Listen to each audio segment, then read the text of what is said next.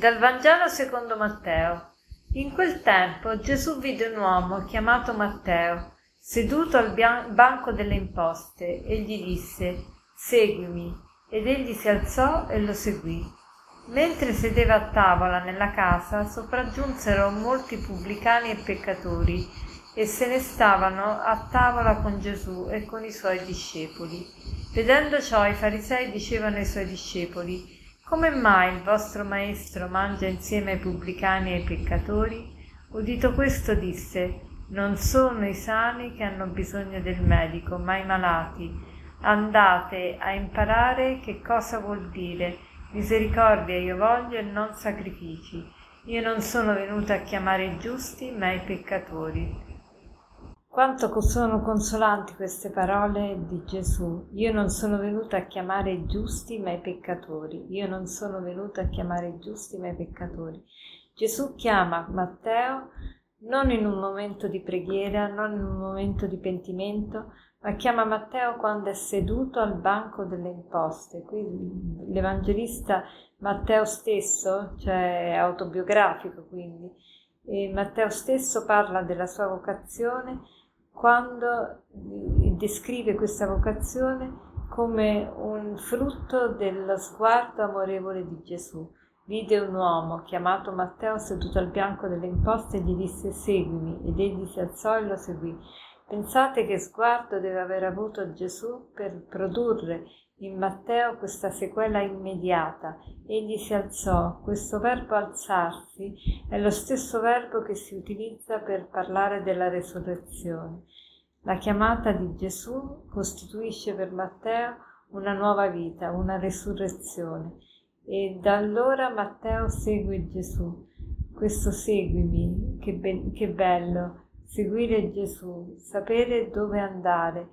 Eh, quanto è brutto invece essere smarriti e non sapere chi seguire.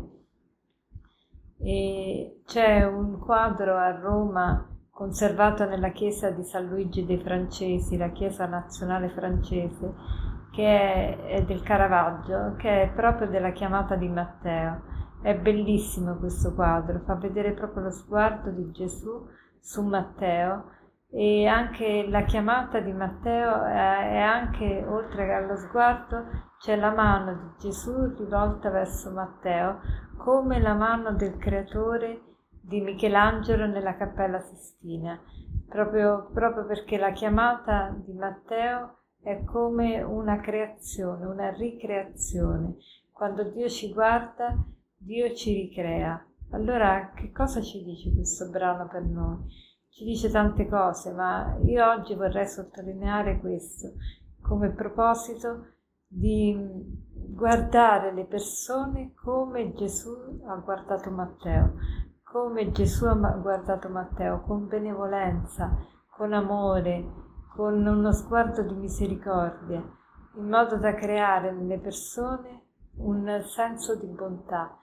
E facciamoci guardare prima di tutto noi da Gesù e amorevolmente, e se ci facciamo guardare da Gesù, se ci esponiamo al suo sguardo, saremo poi in grado di guardare anche noi le persone in modo diverso.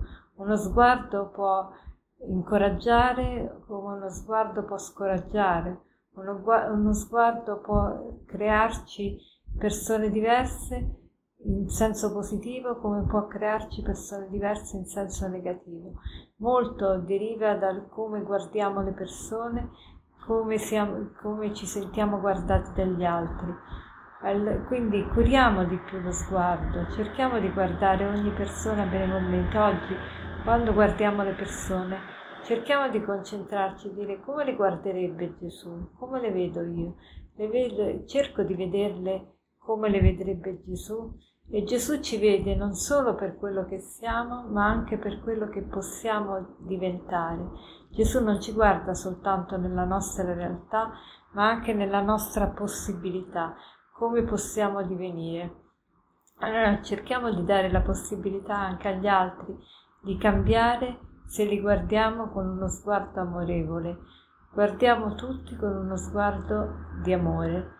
E per concludere vorrei citarvi questo aforisma che dice così: Per ogni santo c'è un passato, per ogni peccatore c'è un futuro.